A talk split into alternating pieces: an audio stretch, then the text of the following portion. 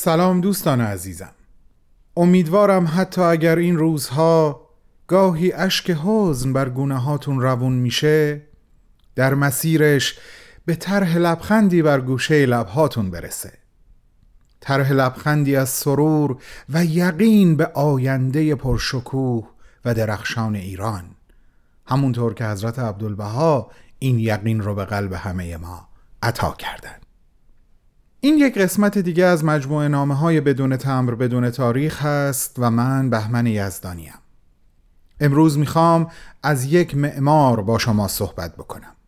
نمی‌دونم شاید آخرای این نامه روی سخنم رو به سمت خودش بچرخونم و با خودش حرف بزنم. باید ببینم جملات چطوری خودشون خودشون رو می‌سازن و از من می‌خوان که بهشون حیاتی کتبی بدم. اما شما عزیزانم مخاطبین این نامه دست کم در ابتدای اون هستید. بریم به اتفاق برنامه رو به طور رسمی آغاز بکنیم. من گفتگوی خودم رو با شما ادامه میدم. منو در دقایق پیش رو تنها نذارین لطفا. تو این میونه راه عمر یک نگاهی پشت سرت بنداز بهمن. پشت سر. حرفای دلتو توی این نامه ها به اونها پر از یاد و خاطره رنج ها و شادی ها ها و دستیابی ها از آثارشون. خیلی از اون آدم ها دیگه تو این دنیا زندگی نمی‌کنن تأثیری که روی تو یا بشینی براشون نامه میشه اما در عالم خیال نامه تو می‌تونی اونها رو براشون بفرستی. نامه هایی بدون تمر بدون تاریخ.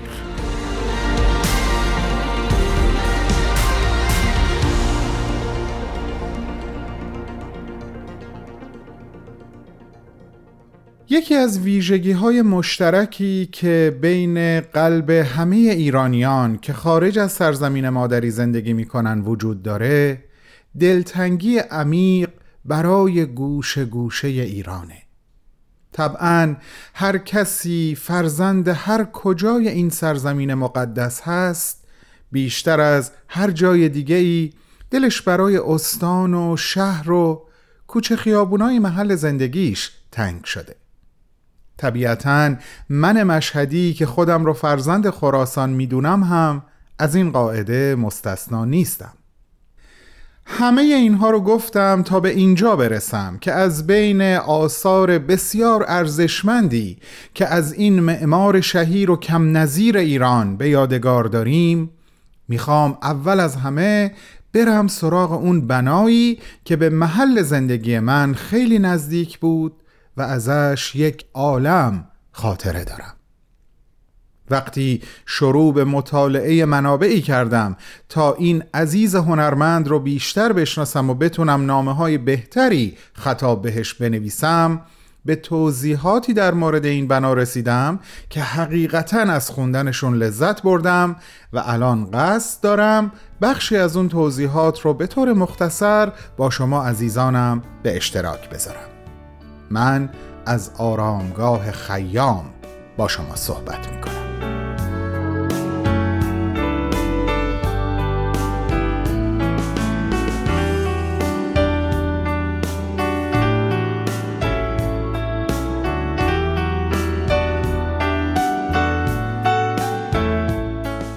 نمی‌دونم. در بین شما عزیزان که الان دارین به من گوش می‌کنین چند نفرتون به نیشابور و بر سر مزار خیام رفتین. اما به گفته معمارش که در ادامه نامش رو به نیکی و احترام عمیق خواهم آورد محل این بنا در باغ بزرگی خارج از شهر نیشابور هست. با فاصله نزدیک به دو کیلومتر از جاده مشهد نیشابور. تقریبا با همین فاصله به طرف غرب باغ دیگه ای آرامگاه شیخ عطار را در بر می‌گیره. باغ اول به باغ امامزاده محروق معروفه. معمار میگه چون در جوار امامزاده امکان ایجاد ساختمان بزرگ قابل توجهی نبود ناچار محور دیگه ای در باغ به وجود آوردم که عمود بر محور طولی بود و ورودی بنای خیام از همین محور در نظر گرفته شد. مخصوصا که این محور در جهت باغ عطار هم بود.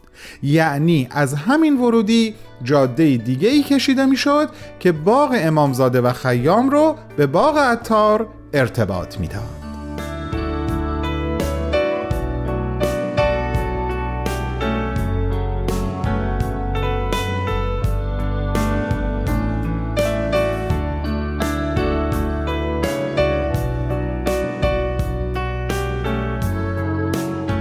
معمار عزیز ما در ادامه توضیحاتش میگه در چهار مقاله نظامی عروزی آمده که خیام گفته بود گور من در موضعی باشد که هر بهار شمال یعنی همون نسیم بهاری بر من گلفشانی کند.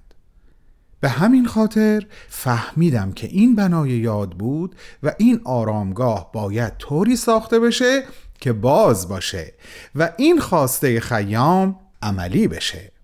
در واقع متوجه شدم این من هستم که باید به وصیت خیام بزرگ جامعه عمل بپوشونم.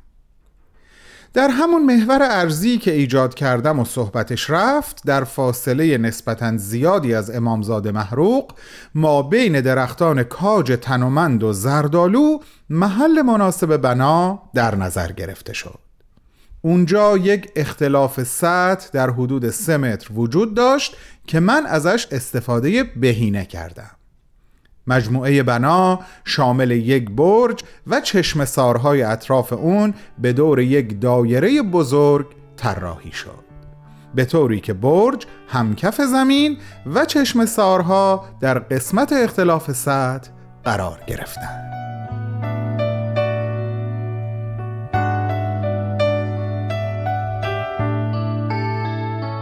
خیام ایران زمین سه شخصیت داره. ریاضیدان، منجم و شاعر.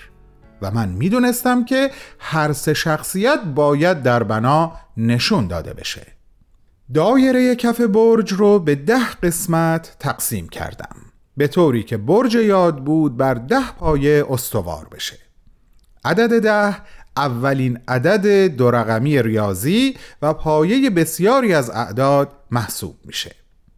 از هر کدوم از پایه ها دو تیغه مورب به صورت مارپیچ بالا میرن و با هم تلاقی می‌کنن و از اون طرف دیگه سر در میارن که این خودش یک شکل پیچیده ریاضی و هندسی هست.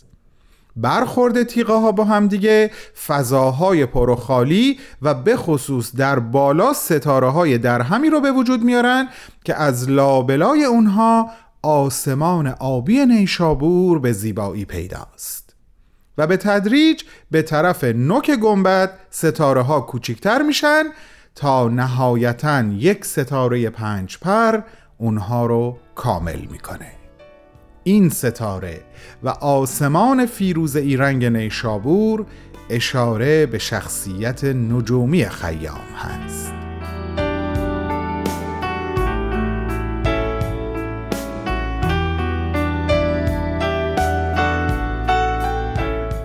و اما برخورد مارپیچی تیغه هایی که ازشون صحبت به میون اومد ده لوزی بزرگ می‌سازن که با بهترین تزئین یعنی رباعیات خود خیام آراسته شد. این ابیات به صورت خط شکسته و در هم به روش سیاه های خطاتان بزرگی مثل جناب مشکین قلم بر روی این لوزی های بزرگ نقش بست. انجمن آثار ملی از شادروان استاد جلال همایی خواهش کرد که از بین رباعیات خیام 20 رباعی رو انتخاب کنه و استاد مرتزا عبدالرسولی این زیبا نویسی ها رو انجام داد که با کاشی معرق آماده به شکل کتیبه های تزئینی به ارتفاع حدوداً 14 متر داخل لوزی ها نصب شد. در تاریخ معماری ایران این اولین بار بود که خط شکسته در تزئینات بنا به کار می رفت.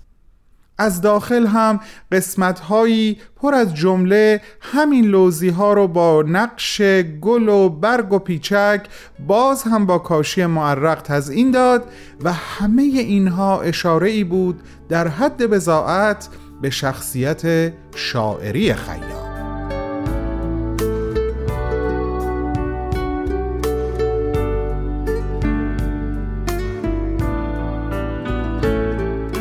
معمار این بنای زیبا و پرمعنا جناب مهندس هوشنگ سیهون در ادامه صحبتهاشون اینطور میگن که دور تا دور برج در قسمت اختلاف سطح چشم سارها در اطراف یک دایره وسیع به مرکز خود برج ساخته شد.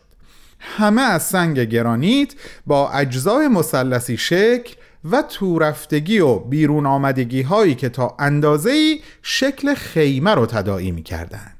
و این اشاره به نام خیام هست که چون پدرش خیمه دوز بود نام او به همین مناسبت خیام شد از طرف دیگه حوزها با کاشی فیروزه که در مجموع قسمتی از ستاره رو نشون میدن به تعداد هفت پر به مفهوم هفت فلک، هفت آسمان و هفت قبه باز اشاره به افلاک و نجوم و دانش دیگه خیام هست و روی هم رفته مجموعه در یک حال و هوای شاعرانه با درختان تناور در اطراف ساخته شد و همونطور که خواست خود خیام بود کاملا باز هست و مزارش هر بهار گلفشان میشه.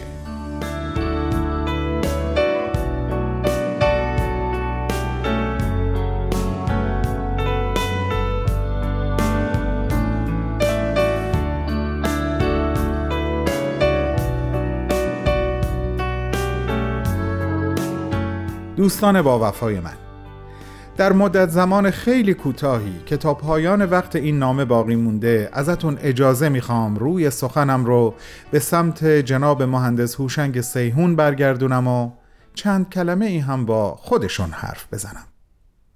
درود بر شما جناب سیهون بی هیچ تعارفی احساس غرور می‌کنم که از طریق بازخانی این نامه دارم با شما حرف می‌زنم.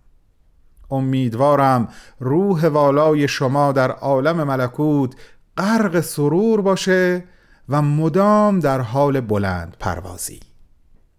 امیدوارم از آنچه که با الهام از صحبتهای خودتون درباره آرامگاه خیام با شنوندگان عزیزمون به اشتراک گذاشتم راضی بوده باشین. درسته که من در خود شهرم مشهد بنای یاد بود و آرامگاه نادرشاه رو از شما دارم. اما صادقانه بگم احساس عاطفیم نسبت به خیام خیلی بیشتره. به همین خاطر به نظرم رسید در اولین نامه برم سراغ این بنا که بسیار زیاد ازش خاطره دارم و دلم برای دوباره دیدنش لک زده. من هفته آینده هم به شما برخواهم گشت جناب سیهون راجع به سه عنصر اصلی که به عقیده شما در معماری برای یک معمار بسیار حائز اهمیت هست صحبت خواهم کرد و به سراغ بنایی دیگه از یادگارهای شما خواهم رفت. امیدوارم حضور عاطفی شما رو در عالم پاک پیش خودم و دوستانم مخاطبین عزیز Persian BM در عالم خاک داشته باشم و بتونم از طریق این نامه به نیابت از طرف همه مردم ایران ادای دینی کرده باشم. به شما و آثار زیبا و جاودانه‌ای که برای فرهنگ ایران خلق کردید. پس وعده ما هفت روز دیگه به وقت زمین همین جا و همین ساعت سوار بر امواج مهربان رادیو پیام دوست. به اتفاق همه دوستانم همه عزیزانی که در این چند دقیقه من و این نامه را همراهی کردن با شما خداحافظی می کنم خدا نگهدار هنرمند کم نظیر استاد هوشنگ سیهون بهمن و دوستانش.